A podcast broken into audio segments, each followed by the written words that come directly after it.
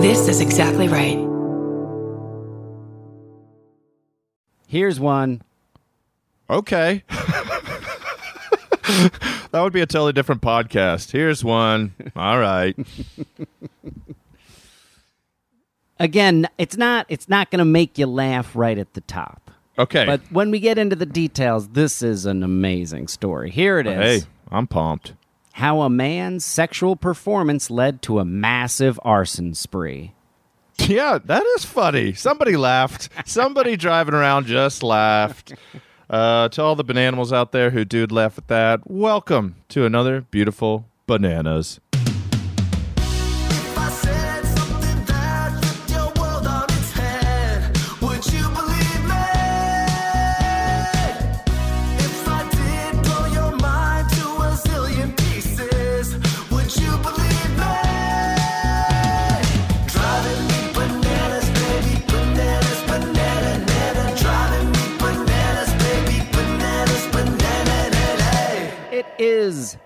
Bananas, folks. I'm Kurt Braunohler. I am Banana Boy number two, Scotty Landis. How are you, Curdy B? It's so good to see you. So good to see you. And uh, we have some exciting news Yes, we do. for people who've been asking for a Bananas Live in the Midwest. Chicago! We're coming for you, baby. December 11th, Chicago at The Den. is a very cool looking theater. I'm very That is cool theater. I think I saw Beth Stelling play there. Uh, past guest Beth Stelling, I think, played the den. Ooh, nice. Um, yeah, we're coming for you, Chicago. Chicago, I think, is still our number one listenership city, so this one will probably sell out very quickly. Don't sit on your thumbs. Get out there, buy those tickies. The link is in the bio of our Instagram. So go to our Instagram and you go to like, you know, the profile page. There's a little link. It says link tree. You click on it, all the tickets for all the shows there, including Los Angeles, Boom. Brooklyn, Fort Wayne, Indiana, Indianapolis, Indiana. The big four. the big four in show business. Those are the big four. And Hamden, Connecticut. LA, Don't Fort forget Wayne, Hamden. and Hamden, Connecticut, and Indianapolis. Al Unser Jr.'s playground. It's a little bananas mini tour. So get, go get tickets, guys. And the uh, LA show at Dynasty Typewriter. Do we want to go out and say this is a Halloween coming costume show? Yep, we Okay, sure do. come in costumes. Normally, Kurt and I are like adults, do whatever you want to do, but we're going to pack it in. Come dressed in a costume. We'll talk to exactly right legal and see if we're allowed to even do a costume contest. Hopefully, we can. Yeah, or we'll just do a contest viewing party with Or no winners. No winners, nobody wins, but everybody has a great time. Exactly. We'll be in. Well, we'll we will be in. I got mine. I'm ready. I, you already know what it is. I've already talked about on the pod, but I, it is fully assembled, and I am a month and a half early and Oh right. Oh, banana oh, boy already, number two. You have your gnome costume. Your long. Got it. I'm going to be a garden gnome. So come on out. Come to Dynasty Typewriter in Los Angeles. See me sweating more than Kurt Probably. because I'm going to have a full beard and a dunce cap and the whole nine. I'm going to look like a lovable little garden gnome. I think I might be a beaver. That's my idea right now. Oh, this is going to be a good one. Uh, and that LA one, we are live streaming. So buy tickets, drink along, laugh along. It's going to be a beautiful night for uh, bananimals everywhere. okay, I got to get into this one for you. This one, Scotty, is going to require me to read. I, I think mind. the entire article. Okay. Okay. Okay. Now this was sent in by Erica Will Hewitt. Oh, and I name. will update. Erica know, knows the p- people involved in this. Like, Okay. I think it's like a, a relative uh, somehow. Um, and she's from this area. One of the towns is called Assawoman. Assawoman Bay. I've heard of that before. Another town is called Onancock. And they're right Mm-hmm. next to each other. Okay. All right. Those- so first Those off, indigenous people were they were having fun. It was it was a good it's a good time. We're already Mm-hmm. it's already funny with the names. This is from August fifth, twenty seventeen, in the New York Post, written Close by enough. Stephanie Cohen, who is She is. She's the best in the goddamn business. She really is. This is a, well written article. On November 12th, 2012, the abandoned Hmm. house across the field from Deborah Clark's home in uh, Accomack County, Virginia, caught on fire. Okay, cool. It was a cool, dry night, and the house hadn't had working power in years. Clark knew in her bones what had happened. Somebody done set the house on fire, she told the 911 dispatcher as the flames grew. That night, the firefighters would respond to two more fires. Over the next six months, they would respond to more than 60. And this is a tiny county, all right? Uh, yeah, Not that's a lot of fires. in Washington Post reporter Monica Hesse's new book, quote, American Fire, Love, Arson, and Life in a Vanishing Land. I'll read it. I want to read it now too. She I wanna read it. the slow destruction of Accomack County, once one of the Aw. richest rural counties in the nation. Fire by raging fire, taking the reader inside a town that had slowly, metaphorically, been burning down for decades as farming jobs disappeared, people fled in search of work, education levels fell, and poverty levels Mm-hmm. rose. She also takes us inside the lives of two of the county's residents, and here's where it gets interesting. That's enough. Charlie Smith, a hapless Mm-hmm. but likable formerly drug addicted mechanic, and Tanya Bundick, Oh, the beautiful but troubled woman he loved. See, let's this is already Stephanie Cohen is doing a great job. I'm Yeah. invested. We're I'm starting hooked. general. Now we're getting into the specifics. We got great little descriptions of these people. I know, and there's so many times where like aspiring writers or writers ask me how I come up with character names or how they should come up with character names. The two names you just said are such perfect small town names: Tanya Bundick and Tanya Bundick and Charlie Smith. Perfect. That's all you need. Don't overthink it. Just Yep. open up a phone book, drag your finger halfway down. There's one. The unlikely couple burned white hot at first, but seemed to run out of luck and love at about the same time. Yeah. As their res- relationship faltered and money grew so tight that they were at one point eating food from a dumpster, they found an outlet for their frustrations by using some old rags and matches during long night drives that usually ended with a call to 911. Oh, Yeah. I see. The book, which is more of a why done it than a who done it, according to Hesse, she reveals the culprits right away but gives us their motivations later, is written from the point of view of the stymied law enforcement agents who spent hundreds of thousands of dollars and Too much. thousands of hours trying to track down the vandals. The vigilante groups that sprung up in reaction to the arsons, of course they did, and the couple behind all the mayhem. All right. So again, it's there's like a police. Uh, I'm going to skip a couple paragraphs here. It's like a police with me. state. There's all these fires burning. It's a police state. There's, Yeah. there's road checks. They're looking for these people. Mm-hmm. Meanwhile, here's where it gets good. Smith and Uh-huh. Bundick were at the end of the honeymoon phase of their romance. The two had met at the county's only real option for nightlife, Shuckers. Shuckers, great Yes! name. I love a Shuckers. Shuckers. You just remind me of a story. Keep Uh, going. Shuckers, described by one local as the town's answer to Studio 54 if Studio 54 had a parking lot full of pickup trucks. Bundick was, quote, very pretty with a fine boned face and big blue eyes that had that flat bored look of an Egyptian statue, unquote. I'm Wow, turned okay. on. I'm I'm my pants got tight with that description. Her skin was a little orange from constant tanning. Tighter. yeah, my pants just blasted across the room. Wow. On one occasion, she showed up at Shuckers in nothing but lingerie. Whoa. She also hid a painful past that had turned into a raging cauldron of anger. Smith, quote, a decent guy who was just a little lost, had mm-hmm. long assumed Bundick was out of his league, but one night she talked to him, and that changed everything, not only for him, but eventually for their whole town. The two were in a good place for a while. Soon, Smith opened his own body shop in the old post office, as you do. Mm-hmm. Bundick opened a quote going out clothes store called here it is quote Oh boy. a tiny taste of toot. Oh, that got me. Uh, t- to me, I have never heard toot mean anything but cocaine, and I don't think anyone refers to it as cocaine. I think it was just one person I met once who Yeah. referred to it as a little toot toot. a Yeah, tiny PT. taste of toot, Yeah, that's right. which maybe that means like going out. You're gonna have a little I tiny taste of coke, you know. Yeah. Meant to provide the town's women folk with clothes to wear to shuckers. This is a specific shuckers. It's a it's a you know straight from the store to shuckers kind of a trail. All right. Lilac, quote, lilac bling dress size, medium, $19, she wrote on her Facebook page.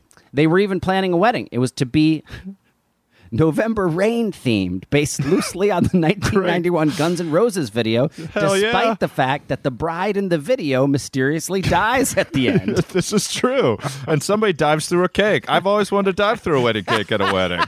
I've watched that video a 100 times.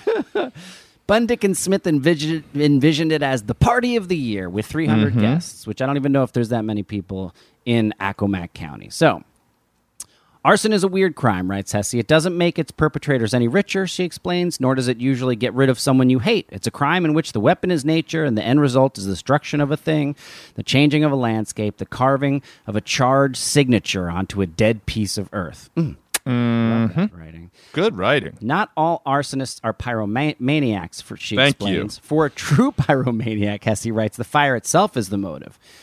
They light fires because something about lighting fires give them a sense of release. Here it is. At the height of their crime spree, their fires were almost every night. Firemen were sleeping in the stations, not even bothering to go home. Law enforcement from all over the area was staked out near abandoned buildings, hoping to see something suspicious. They used Whoa. computer programs to find patterns in the fires, but there wasn't any patterns Whoa. other than a Yeah. deep seated they didn't have a pattern or a motive other than a deep seated anger at the world and a fairly devastating and embarrassing secret that had Oh, severely impacted their romance here it is scotty Okay, hit me. smith had fallen hard for bundick all his other Uh-huh. girlfriends they quote were just there he would later tell the cops but quote i was Oh. happy with this one he said but he was also a little intimidated by her it seems as if he Oh. couldn't believe his luck at having landed her, and his disbelief manifested itself in a terrible way. Quote, The moment I fell in love with her, my dick stopped working, he told the cops. Quote, Oh. they were oh. broke. They were isolated from their families. They were low on work, and they were going to the food line, and they were eating garbage. Writes Hesse. But all of this could have been dealt with if it weren't for the fact that as soon as he'd fallen in love with Tanya Bundick, he couldn't perform in bed. Interesting. And he wanted to do anything he could to make her happy. So when on a November night in 2012, the two were out driving around and Bundick suddenly said to him, as Smith recalls it, I want you to set that house on fire. Oh, He was gosh. confused, but he wanted to please her. So he got out of the car and came back saying he'd done it. And for the first time in months, she seemed happy.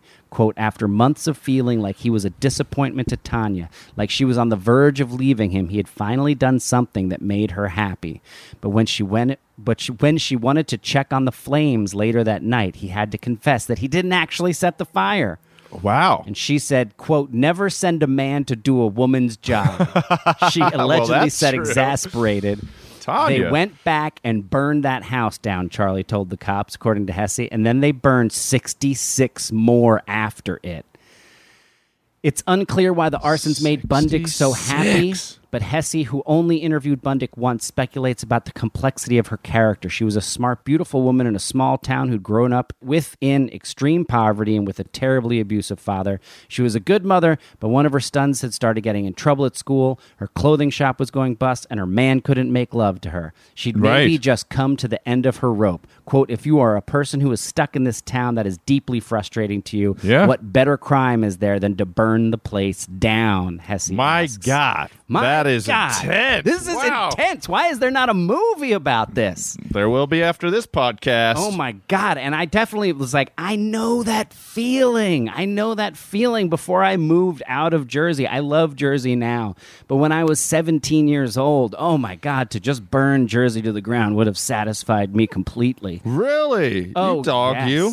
Yes. The the just the general ennui that I felt when I was there. But now I love it. I could go and I could live there. I could retire there. You'd put out every fire in that town if they'd give you a long enough hose. you want to save that small little hamlet you grew up in. Exactly. Now I do, but back then, man, it was a different Yeah, story. That's when you were saying Shuckers, the one place in town to meet people. You and also I have a great story about a woman I used to work with named Tanya that I'll, I'll save for. Uh, Oh no, you can a just take later if we do the whole if we do the whole episode on this story, this is fine. Is Fine Shuckers reminding you of Windjammers? No, but I do love Windjammers. Well, what do you remember about Windjammers? Okay, we so could talk this is- about Windjammers. So this is Windjammers. This is where our friend Chris and Sam got married. Uh, they got married in, outside Charleston. Mm-hmm. Sullivan's Island. Yeah, Sullivan's Island. No, we got they got married on the Isle of Oh, Goats. Goat Island. Goat Island, yeah. Yeah, we had to take a ferry out to Goat Island. Kurt married our good friends. I did. Um, and then we went. The after party was at Windjammers. Mm-hmm. Is on the beach. What I remember for Windjammers is the moment we walked in. There's a Yes. band playing. The Yes. moment we got there, Scotty immediately made a beeline for the dance floor. Correct. Started dancing. We were at this after party for four hours. Scotty Probably. never stopped dancing. Every time I looked over, you were with different people, still dancing. Just Yes. big smile, waving, really Yeah. getting down. I'm in a suit, every a suit and tie. Everybody else is just wearing their South Carolina best. But the detail that I remember is that somebody came up to me on the dance floor and told me I was the only man on the dance floor. Uh-huh. It was all women, and that all of their husbands and boyfriends were lined up getting drunker and drunker at the bar, waiting to kick my ass. and somebody Really? was like, "Yeah, oh my god!" Somebody was like, "Hey man, you might want to like." Cool it because like all these guys are pissed at you for dancing with everybody, and I was like, That's so "Hell no!" And I just danced hard. That's why I danced so long, as I was protest dancing that they were going to whoop my ass. Oh my God, I had no idea about that. That's so fucking insane. Yeah, like 20 minutes into me just getting down to some local cover band, like having a good time. Somebody was like, dude, these guys are getting pissed at you. And I was like, well, hold on tight because I got endurance, baby. I'm dancing all night. I mean, at some point we all joined you because we are just Yeah, like, of course. Scotty has been dancing since we arrived. we are like, we should go out and dance with him, and we like came out and danced with you for maybe like three songs, but then it was like, Yes. all right, I'm gonna take a break for a little while. And you just kept going. I love it. If I'm drinking, if somebody will bring me drinks on the dance floor, I love dancing. It's so fun. and yeah, that I love Windjammers. It's a it's a fun ass place and the the band was good and everybody was having a good time. But yeah, I I think you guys probably all joined me on the dance floor right around that time where it was like the tipping point of those local yokels getting drunk enough where one of them was going to say something Yeah. but also i was dancing by myself so much that Yes. they must have been like he's just going for it Yeah. like And there's no- i wasn't grinding on anybody. I know exactly. You weren't like coming up and being like, "Hey, baby." You were literally dancing by yourself. You were jumping up and down, just like having a good time. No one could be mad at that person. apparently about 35 guys could be but it was that other thing too where like you could feel like all the women on the dance floor were first scared for the first like four or five songs and then just realized i was having a blast and then slowly got closer and closer until we're all having fun like Yeah. it definitely went from being like oh somebody got out of the sanitarium this week and then it was like nah he's just coming from a drunk wedding on goat island Ah. man i love that so much Oh my god! So Ugh. let me let me just finish this Wrap it story Yeah, yeah, here. yeah. So they were finally caught, and of course Charlie doesn't rat Tanya out. He says he did Mm. it all himself until he's in jail and he finds out that she's uh, seeing somebody else. Then he rats her out.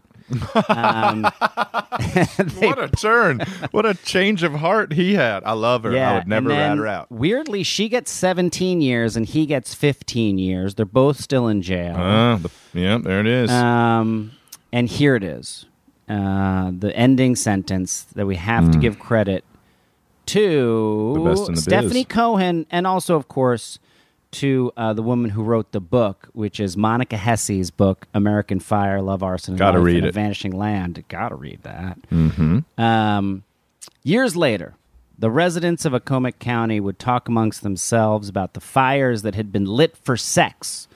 But Hesse corrects this story. Quote, the fires were not lit for sex, she writes, but for love. Heck yeah. Mm-hmm. Woo. Woo! That's good, right? That Now- was a great story. That guy, he, he could have had erectile dysfunction because he fell in love. He when the emotions got involved, he couldn't handle it. And isn't that just being a modern man these days? So let's just burn our little sweet, once affluent town to the ground. Mm-mm-mm. So- Overthinking it, bud. Erica Wilhuit, who sent it in, she wrote, Okay, so there's a lot to this. These people caused so much trouble in our town and depleted our local volunteer firehouses. She's from this town. But when the background story came out, we all kind of giggled at the insanity. This was my brother in law's cousin. And there's some good backstories we chuckle at family holidays despite the mess. Also, I heard y'all talking about horrible town names, and we grew up in Assawoman, which is right next to Horntown and Onancock. Yeah. And the picture, it's the pictures. Is, they're, they're great. They're perfect. They're perfect arsonists. If you see the picture, They sound damn good. My goodness. Should I do a real quick short one or should we tease this into a break? What do you think? Um, We're- do a real quick short one. Let's do a real quick short one. Omaha man stabs himself in leg while driving, holding knife, and eating Taco Bell. Hell yeah! That's a great headline written by Aaliyah Conley for the o- Omaha World Star. You you gotta love what Aaliyah Conley's been up to. Yeah. She is a best in the biz type of journalist. This was sent in by Keegan Korf. Thank you, Keegan Korf. Traffic safety officials, oh man, traffic traffic safety officials always say you should not drive while distracted. More specifically, you shouldn't drive while talking to your friend on the phone, eating Taco Bell, and holding a knife. I mean, stuff is going I on. mean, it's so A many things going on. Unfortunately, for a 39 year old Omaha man, he did just that Thursday and inadvertently stabbed himself in his leg. The man had picked up some food at the Taco Bell near 38th and Dodge uh, just before 2 a.m. Shout out to all our. Uh, Shout out to people that know that Taco Bell. Maybe, maybe we dedicate this whole episode to fast food workers. Yep. fast food workers really bailed so many people out during the Hell Great War. They're underpaid. They're overworked. This episode's for you guys, especially the ones at the Taco Bell in Omaha near 38th and Dodge Street. Um, And speaking of so- that, I do want to give one shout out. I think it was on This American Life, or maybe it was Radio Lab that I was listening to, but um, but where it's- it was, I think it was McDonald's was gave out like 10 million meals to essential workers during the pandemic. Um, and so if like you're an essential worker, you would come in, they would give you a free meal, right? Very cool. But the guy who was Fantastic. working there, he's like, but we're working and we don't get the free meal. The people True. who work at McDonald's didn't get the fucking free meal, which is insane. So yes, insane. We should Insane. dedicate this to uh, to all of the fast food workers out there. You Everybody says, "Oh, I don't eat fa- fast food." Every town has five fast Yep. food places. There's always cars in that drive-through. Everybody loves it. It's delicious. Anyways, the man had picked up some food at Taco Bell near 38th and Dodge Streets before 2 a.m. Thursday and was on his way to give some to his girlfriend, according to the police report. He was eating and driving. He later told police, and he was talking to a friend via his Bluetooth speaker, and then he was looking at his knife a friend had given him. He drove over a large pothole or hit a bump in the road, and the jolt, quote, made him accidentally stab himself in the right thigh with the knife. oh, oh. The man, I know. The man was left with an inch, one and a half inch deep puncture wound on the top of his right thigh. wife. It's a brand Bra- new knife. You don't need to look at your knife while you're driving. Eating, talking on the phone, both not good. But then also holding a knife. Come on, dude.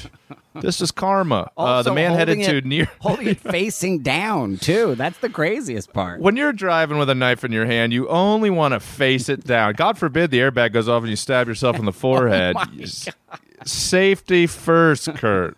Point it down towards your reproductive organs. The man headed to nearby Nebraska Medical Center, where he waved down security officers and asked them where the emergency room was.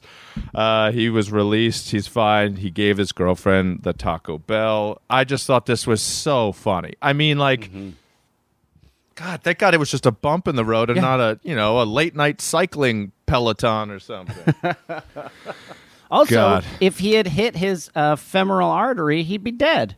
Thank you. I bet he wasn't thinking about that. I and you know, it's always like you always downgrade what you were doing. Like, Yeah. You're always like when you get busted for doing something stupid and you were doing something really dumb. You're like, no. So he was holding a knife, talking to a friend on the phone, eating Taco Bell, and driving, And probably he had to have doing t- something else. two more things. I would bet. I would bet. Trying to light a cigarette and jerking off at the same time. That's right. I was thinking he was looking at nudes on his phone. yes. Oh God, it's so good. And opening a sauce packet with his teeth, Yeah. and then just bazinga right into the old thigh. Do you what a, What a remember? Was it a thing where you grew up? Were butterfly knives hugely popular amongst your friends around 12 years old? Yeah, they were. There was a place called Sunny Surplus. That Yeah. was an Army Navy store, and they would sell knives to kids. Yeah. So we would just buy as many knives as possible. We would Yeah. go to Collingswood auction. That's where you would get your butterfly knives. And then to do and a, a butterfly knife, it you would have to know the trick. You would have to be able to open it in the crazy way, like instead of just like folding it open and doing it.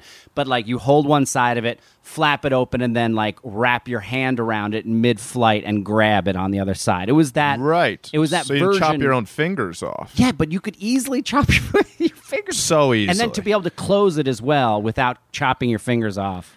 Yeah, my Oh my buddy. uh, we all we were allowed to have uh, knives, not guns, on my silly street on Mm-hmm. Waywood, and my friend Kyle's mom gave us her former uh, knife set, kitchen block knife set once because she got new ones. She was like, "You guys can have these." So we walked out in the woods with a old, you know, Farberware or whatever kitchen knife set. We Kyle and I, in the middle of the summer, probably around twelve years old, found a suitable tree, used the cleaver, and chopped down a tree over three days. We had to switch hands. We were getting blisters. We would wrap like it was. It was. I don't understand why people climb Everest. I don't understand why we cut down this tree. It's because we had something to prove, and our hormones were. We chopped down a tree with a, a cleaver. cleaver, A and it took three days. Like a tree. Like I couldn't, as an adult, get my arms around this tree now, and it was like this one's got to go. It was that big? It was It was that huge. big? I'm not kidding. It took us three days. We would leave the knives and hide them under leaves, and then come back the next morning on our bikes and continue chopping. I mean, calloused, skin peeling off our palms, just like two. I don't know what it was, it, but it was. I look back with total regret and go, I don't even. I don't. And then when it fell, it was like, well, that's done. Wow. Nothing. Nothing. Yeah. Well, we did it. Yeah, We're not making guess- a dam like a beaver does. We're just letting No. it fall. No, I mean, yeah. If we should have, we should have learned how to w- work wood. We should have become carpenters Made and built some tables for the old ladies in our town. But we didn't. we were just stupid twelve-year-olds. I'm gonna go plant a tree after this episode.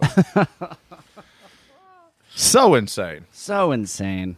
Um, all right, I'll tease us out. I'll tease You better. us out. Uh, nudge, nudge, wink, wink. How do animals flirt? Hey, I don't know. Let's find out when we come back to bananas.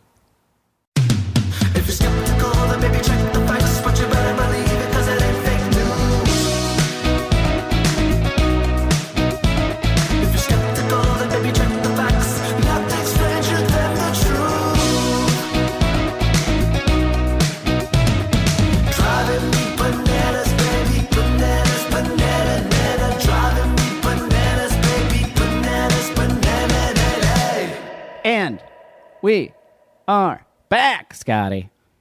We're back, and I gotta say, before we get into the banana mail, before we get into all that that wacky stuff we always do on this pod, I think it's time for our next uh, best of bananas. I think it's Bob with Lisa Maga, the intern. B O B. Welcome, Lisa.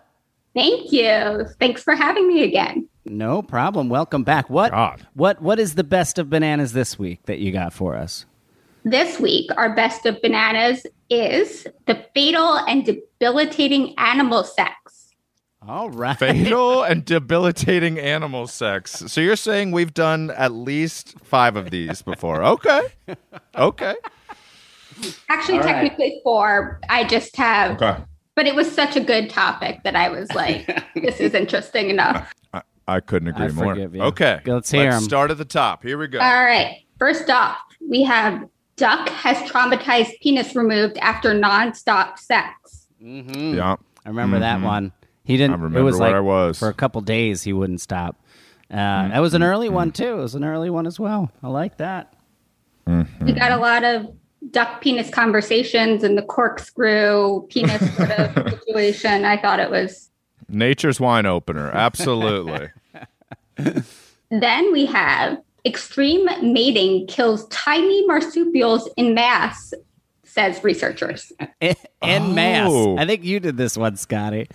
I think so too, and I can't even remember, but I think that they were just such voracious humpers that they kill themselves having sex. Yeah. And they have very large testicles too. I think I remember that detail for some reason, but maybe that was something else. Maybe that was a different documentary.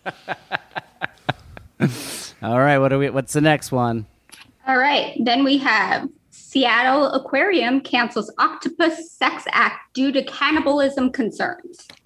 Oh yes, so they were going to invite families and, and, and interested parties to watch, and they were uh, scared that one of the octopi was going to eat the other one. Yes, I mean, also it is insane that that was even pitched as a show. It's just like, hey, listen, we're gonna watch Octopi. Fuck, you guys Yeah. down with it? Bring your kids. Sign us up. I'm all in for that, though. It's educational. That's my octopus teacher.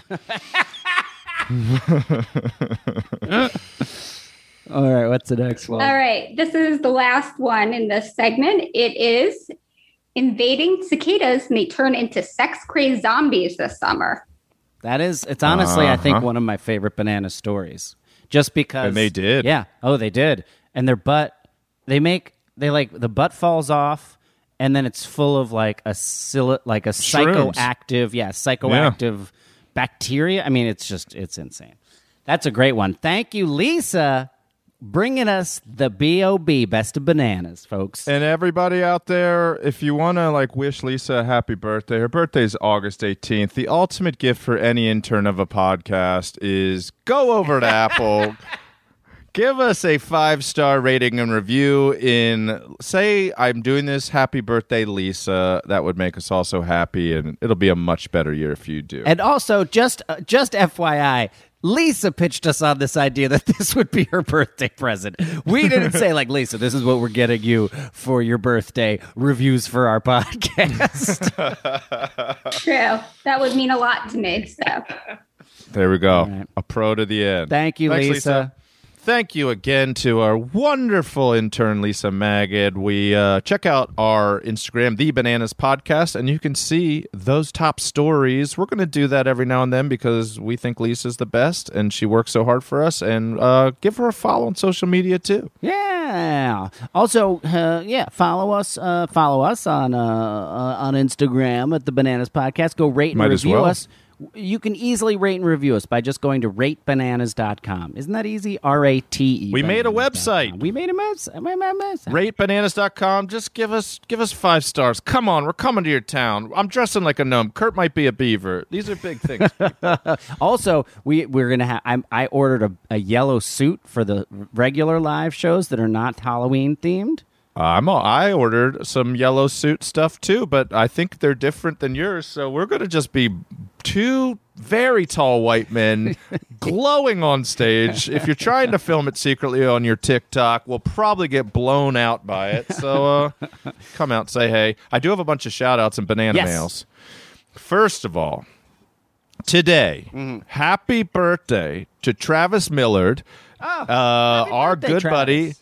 Travis. Is the guy who designed our bananas logo of Kurt and I as bananas sitting at the desk, as well as our tour poster and many, many other pieces of art for me. My my cabin is basically Travis Millard art. You can check him out on Instagram uh, at at the other fudge, or you can go to travismillard.com and buy a bunch of his prints and art and make your house and bedroom way cooler. Also, wanted to give the unusual needle. She made us a beautiful cross stitch Yes, of you and me. she me. did. It's incredible. Um, I'm hanging it in my office over at the loft, if you don't mind. Oh, please do. But thank you. Check out the unusual needle. She sent us pins. She, if Olive wants pins or anything, we got some postcards. It just, it, uh, I mean, the whole thing was beautiful. Thank you so much. You're very talented. And uh, keep an eye out on Pod Swag. Kurt and I are going to do some seasonal banana candles. We just approved the artwork. So if you like us, Banana bananadles. Banana candles and they these we're making a very limited run of these so if you're gonna get a banana candle with kurt's mug and my mug on it walk and run And I believe that was sp- that was inspired by Bonnie Goodhart, right? Correct. She, Bonnie um, made uh two candles for us from lit candles, which are pretty cool. You can kind of like do candles of your choice, lit candles. Yes. Check it out.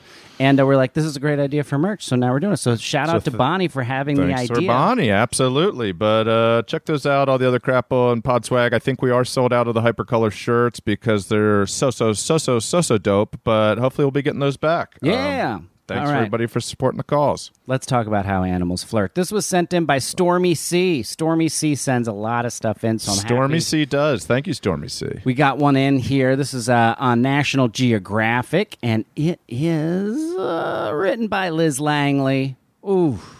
Oof. But then the biz. Liz Just Langley. the best. God, she's so good at what she types. This was uh, published February 6, 2016. Okay. So there's some stuff here. It's like how do animals flirt? Uh, some intro stuff. Um, all right. Pheasant dance. Birds are the most well known flirters, and among them, peacocks, bowerbirds, and birds of paradise usually steal the Uh-huh. show. Until that is, you see the male great argus, a type of pheasant that puts on possibly the most impressive display. The great argus flashes long, eye spotted feathers in a dazzling dance to woo females. We fell in love with it too, so the flirting must work on humans. Come on now, Liz. Quit it, Liz. Got it. Got God it. damn it, Liz. Um, the bottlenose bros. Uh, we will put a video of that of that dance. The video is currently I sure hope so. Talking about. Uh, male bottlenose dolphin also turned the charm by forming cooperative alliances. The male dolphin will swim and break the surface in a highly synchronous way, even leaping around in what may be an effort to impress the ladies. If not, they have other tricks up their um blowholes. Come Thank on, you. Liz! How good is Liz? Liz, come on. Dolphins are very tactile animals, and Yes, males and females will pet and rub their close associates, frequently using their pectoral fins and other body parts as a way to bond and or show affection. Spicy. And here's the final one, Scotty. This is what we've Mm-hmm. all been waiting for. I love flirts. Now that we have some dancing, how about some uh, perfume? What the? Male giraffes will explore a female's rump and genital area, and if she likes him, wink, Liz! Come on, Liz. She'll voluntarily produce urine, which he'll sniff and taste to see if she's in estrus. There we go. Quote, males cannot afford to waste time and energy trying to court a female who is already pregnant or not yet in estrus, Rachel. Tell Brand. me about it. Jeez, I wish I had known that when I was 19. Giraffes are so busy. They're Yes, they are. eating. They're standing. they do not have time to waste on trying to court a other female who is not who's already pregnant. nope. They've got places to be like over there and things to do like that tree. That's right. An independent blah, blah, blah, blah, blah. She added that many animals do the same. She added that many animals do the same without referencing it. Wow. Uh, mating can be a pretty precarious business, Brad Ans. You tell Mm-hmm. you're telling me. You're telling me, Brand. Mm-hmm. A male, this is for giraffes. A male has to rise quite high on his hind legs and raise his forelegs a long way off the ground, she says. If he if he makes an attempt to climb on top of her and she walks away, he could be in for quite a fall. Yes, this is giraffe sex jokes, but by scientists. I like it. Uh, so he'll keep checking if she's interested by pressing lightly on her rump with his chest. But Oh. she may also be stalling until a better suitor. Yeah, that's what it sounds like. I've seen that at clubs before. The girl looking around the club and the guy bumping against her. It's not a good look for him. I feel so bad for her.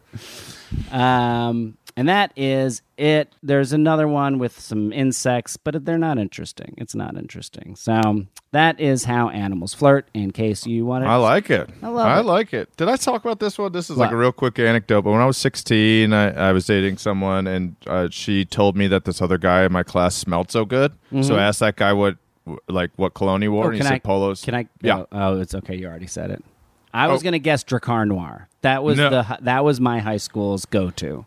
Oh no, sorry. I thought you were going to just tell me that I already told this one. It was real short and simple. So she said, "I like Polo Sport." Yeah. was what it was. Polo Sport, very popular in that era, and so I, I drive to Macy's or J.C. Penney or whatever was at the mall, and it was like fifty four dollars for the bottle, and I had like no money. So every time I would drive over to take her out on a little date or hang out with her, I would drive to the mall and walk up to the cash the counter and no, get the person to give me a sample, and then get back in my car and drive it. So I would add an extra like five minutes to my drive, just so I would smell like Polo Sport. I, also, I don't like the smell of Polo Sport.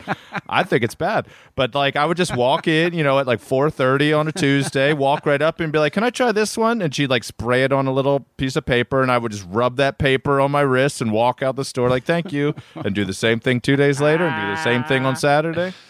Oh, I love that. I love that so much that it is like a rite of passage, or at least it was back then for like a, I don't know, 12, 13, 14 year old Yes. boy of like get like getting a cologne. Like I don't wear cologne anymore. No, I do not. I get complimented for not wearing cologne. Have Yes. you ever gotten complimented for not wearing cologne? Uh, people uh, people be like, "You smell good," and I'd be like, "It's called Speed Stick." yeah. Clean laundry and speed stick. What else do you need? It's true. That it's true. is it. So, did I ever tell you? I, I know I've I've talked about going to uh, the drive-through safari before, and I've talked about yes, sir.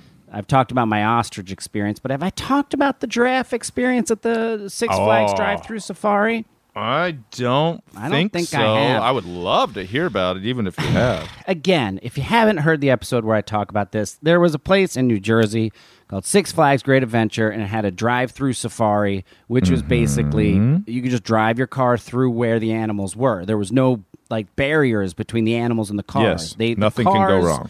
The cars interacted with the animals, and they they didn't make it. This Mm-hmm. is the craziest part. They didn't make it illegal until like 2015 or something, which is crazy. Then you'd have to be on a on a bus, and it would Like a be tra- driven okay. through.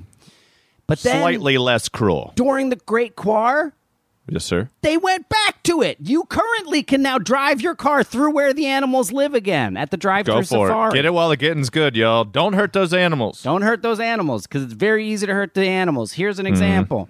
Oh boy. We're driving a Honda. My mom's driving a Honda Civic through.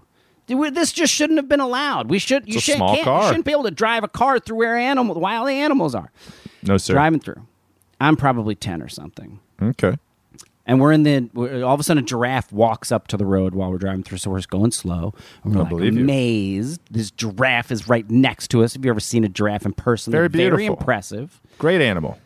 and then all of a sudden it comes down it like it lowers is it its head mm-hmm. down and in my mind it's like looking through the windshield at Sure. us Yes. and we were like communing with nature in the most jersey way possible Beautiful. and then it was not actually interested in communing with nature. What it did was it was just in the it was coming coming down coming down coming down coming down to the hood of the car where the Honda Civic the 1978 Honda Civic that we were driving had a hood ornament that was just a long metal strip.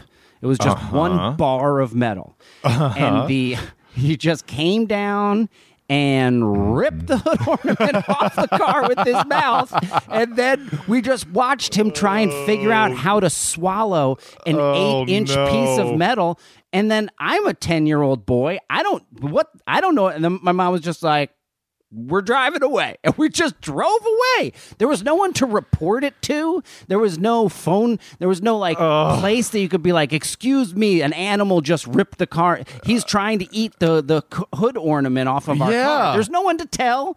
It was No. just, this was the way it was. This is, It was should different not back exist. then. No, it shouldn't. Oh, that is. Oh boy, God, that is what is wrong with that experience. Yes. I love that so so So, very much. Should never exist. Shut down the Six Flags. I'm sure, you know, to all the animal handlers and vets that take good care of those animals, I'm sure they're great people and we're learning a lot. But boy, if a car, if a giraffe can eat a car hood ornament, there's something, wrong here. There's, there's a there's a flaw in Yes. the basic concept of your entertainment if that can happen. That is right. All right, I'm going to take us back a little bit. I was scrolling back in you know my bananas Word document that I just copy and paste nonstop these days. I'm going way back. So Melissa Parker 05 sent this in probably six months ago, Wow. maybe a year ago. Um, but it was I was reminded of it because a lot of bananimals have been DMing us sort of the uh, the video or the meme of this. So, anyways, Okay. New Hampshire man loses entire life savings on a carnival game. What? Yeah, I this is a mi- crazy story. This one. Uh, by Michael Rosenfeld for WBZ.TV. Thank you, Michael Rosenfeld. You go above and beyond so the rest of us can sleep well at night. Epsom, New Hampshire. Henry Gribbohm. Gribbohm. Gribbohm. Henry Gribbohm. There's a ah. lot of consonants in that name. Henry Gribbohm says he lost his life savings of $2,600 on a carnival game, and all he has to show for it is a stuffed banana with dreadlocks. oh, quote, you're expecting the kids to win a few things. Let the kids have a good time, says Gribbohm. It just didn't turn out that way. Gribbohm says he attended the Manchester Carnival run by New Hampshire based Fiesta shows. I mean, I bet there's a dark documentary about Fiesta shows. Maybe not Oh, yeah. probably. And wanted to win wanted to win an Xbox Kinect at a game called Tubs of Fun, where contestants toss balls in a tub. Oh, one of those like little uh, metal wash bins that are I like on the wall. So They are I think so. surprisingly difficult to win. They have like Yeah. they just bounce right out every time. Nothing, nothing fun about that. It's Tubs almost like it's rigged. it's almost.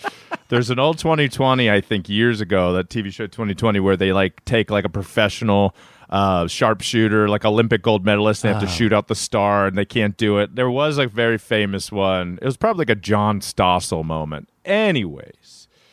Gribbohm uh, practiced. He said, Hey, it's easy. But something changed when he started playing for the prize, and the balls kept popping out.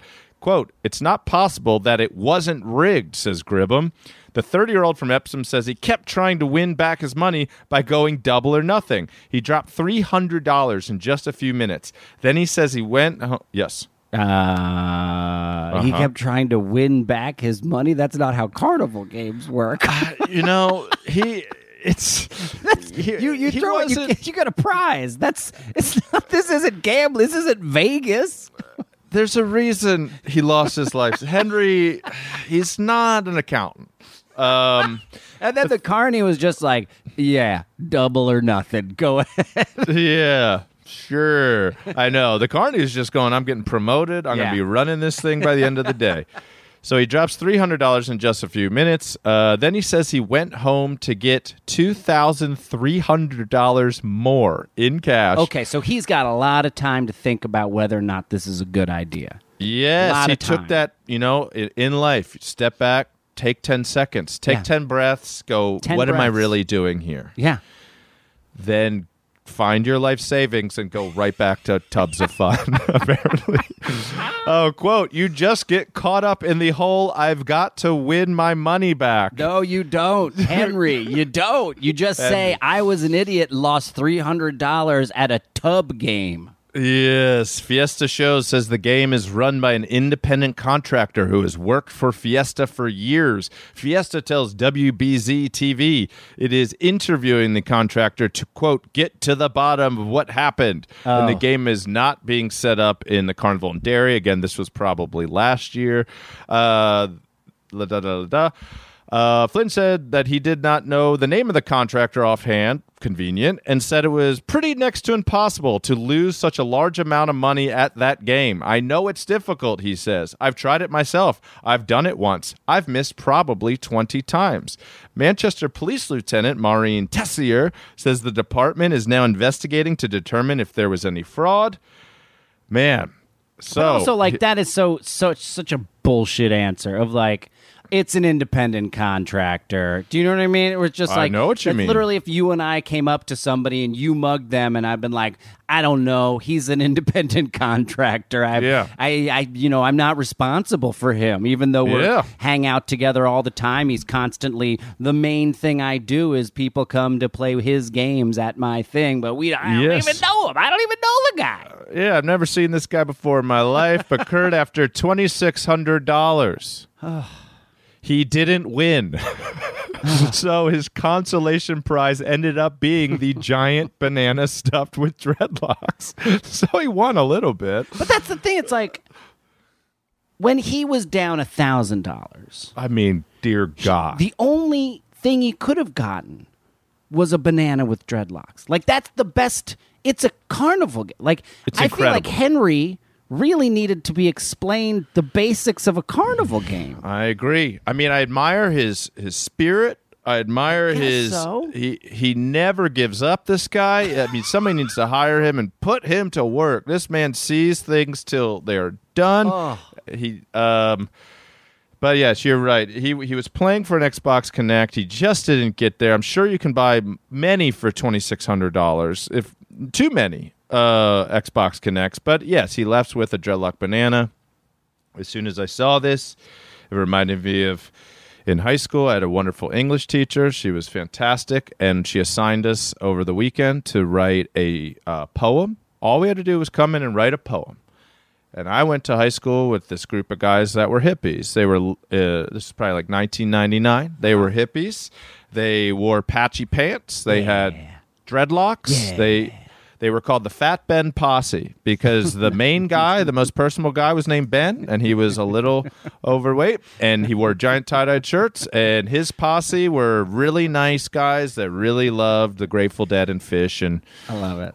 uh, you get it, widespread panic, Gov't Mule, the whole nine. The string So- cheese incident. Yes. So Monday morning, 1st Mm-hmm. period English, sophomore year. Blair, this guy named Blair who had these long white dreads and little Teddy Roosevelt framed glasses, kind of like John Lennon glasses or whatever. Head down. Classic. Got stoned before first period every single day of his life in the parking lot. He's living. He's living the Grateful Dead cosplay hard. Yes, he is. And the teacher, I think it was Miss Fitzgibbons, calls and says, Blair, do you have a poem? And we were all like, there's no way in hell Yeah. this guy has anything prepared.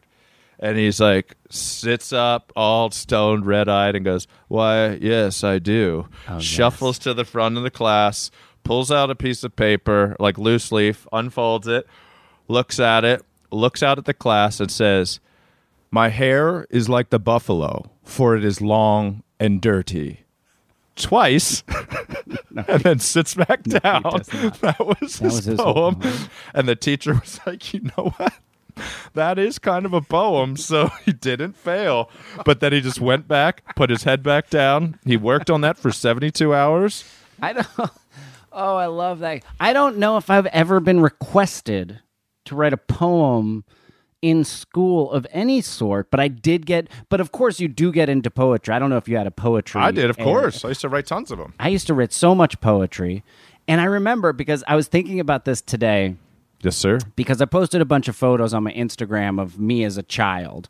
Uh, from like ages 12 to Oh, I loved them. I saw them. They're yeah, very- boy, looking good. They're very weird, and um, and so many people on in the comments were like, I don't. I don't believe this is the same child who was like smoking at this time, and I don't believe this is the child who then later like did so many drugs. I Uh, do. and I was trying to think. I was like, when? What? Like what? What was, was like the a turning pivotal point, shift? What was the turning point for me? Yeah, and the fork I in the road. Mm. Do think. I do think, and I want to Oh, go back and watch it because we. I mentioned it last time we had an episode with Kristen, and it triggered The Doors, the movie The Doors. Val Kilmer Uh-huh. Yeah. in the movie The Doors. I think Yeah. was a pivotal turning point. I think it came out when I was twelve. Huge. The doors were huge when we were young. Yeah, like huge. unreasonably like top band, and now nobody even talks about it. Yeah. And that movie, I just remember like there was I remember one specific moment where like uh, Jim Morrison's wife at the time or girlfriend was like, "Are you on are you on acid right now?" And he's like, "This is some low grade acid, baby." I was always like, "What is low grade acid?" Yeah, just easing into it. But I remember just being like, "Poetry is Jim Morrison lyrics for the Doors." Sure. Uh, it's a little bit dangerous. It's fueled by drugs and sex. And then that's the kind of poetry that I would try and write. And I think it's like maybe two years later was like kind of the first time I took acid when I was 14.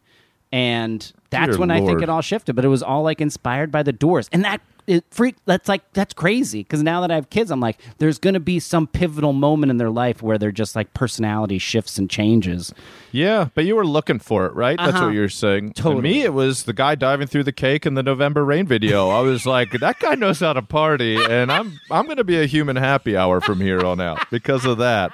Thank you, Axl Rose. That guy knows how to party. that's that's my that's my whole lifestyle icon. I was like, you know what? When everybody else is running and it starts raining, this guy just sprints. There's so many places to dive at a wedding, and he aims directly for the four tier cake and just takes it out with his torso, not even hands first. What a hero!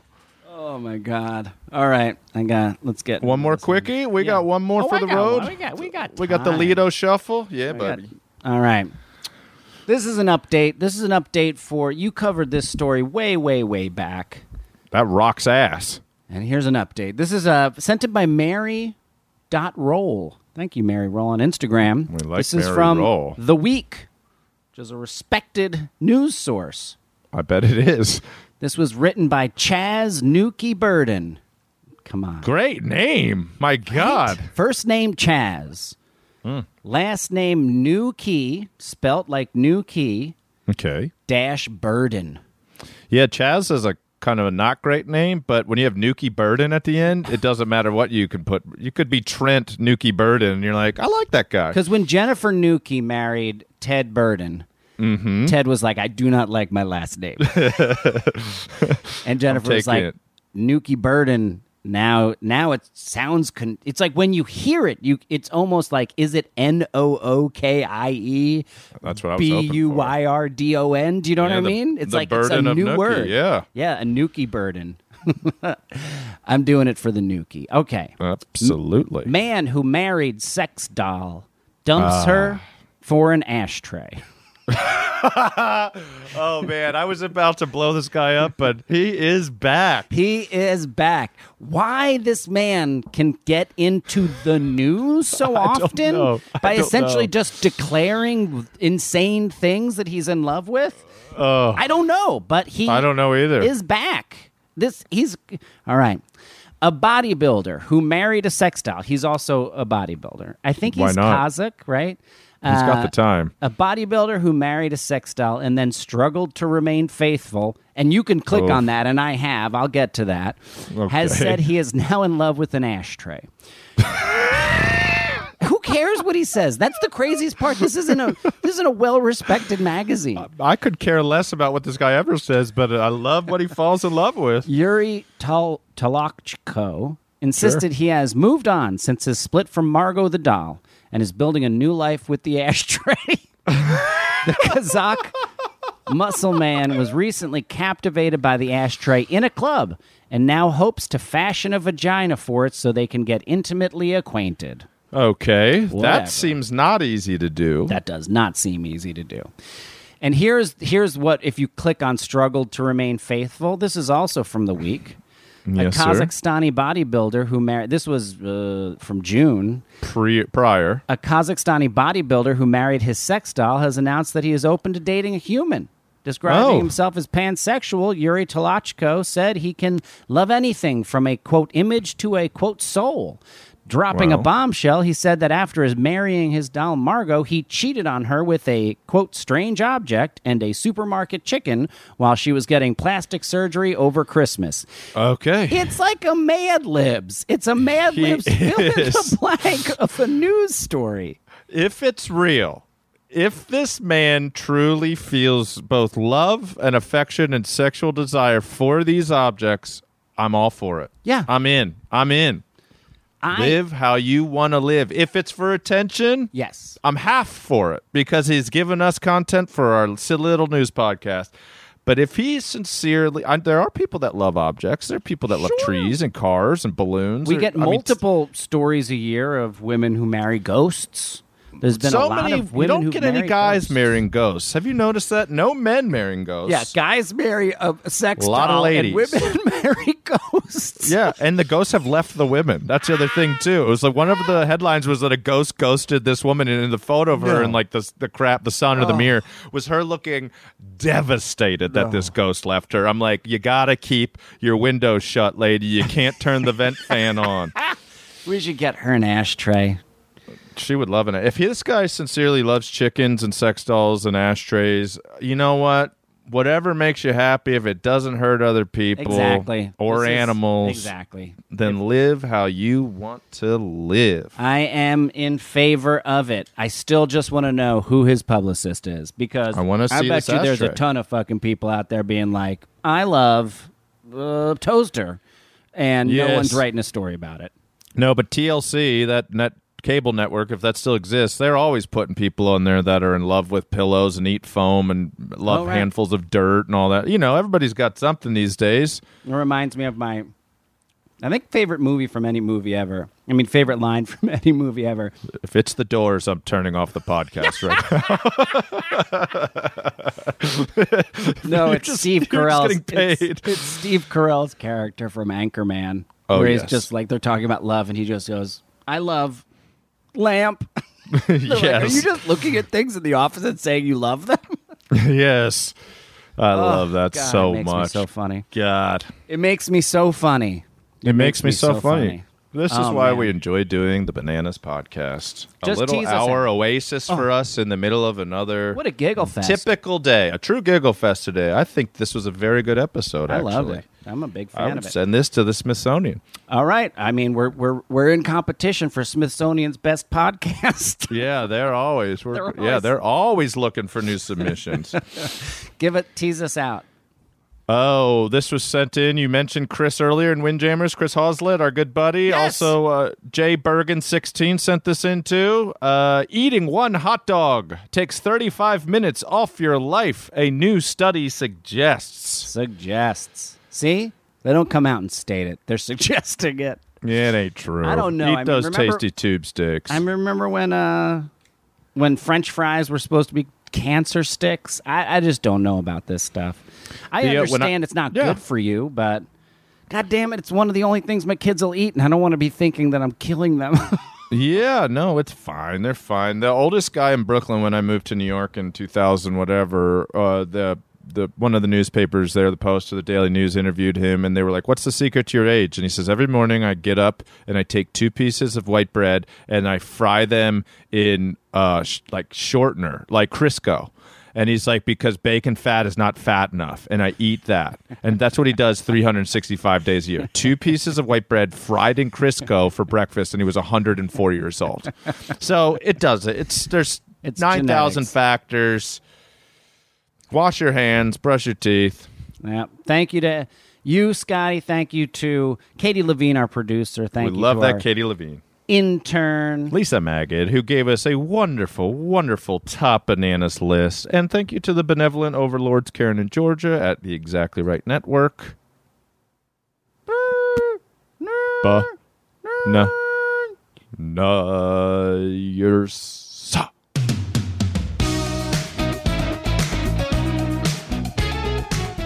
This has been an Exactly Right production. Produced and engineered by Katie Levine. Theme music by Kahan. And all of our artwork is done by Travis Millard. You can follow us on Instagram at The Bananas Podcast, where we post stories every day and things that we don't cover on the podcast. Listen, subscribe, and please leave us a review on Apple Podcasts, Stitcher, or wherever you get your podcast. And if you're interested in advertising on bananas, please email us at thebananaspodcast at gmail.com. That's thebananaspodcast at gmail.com.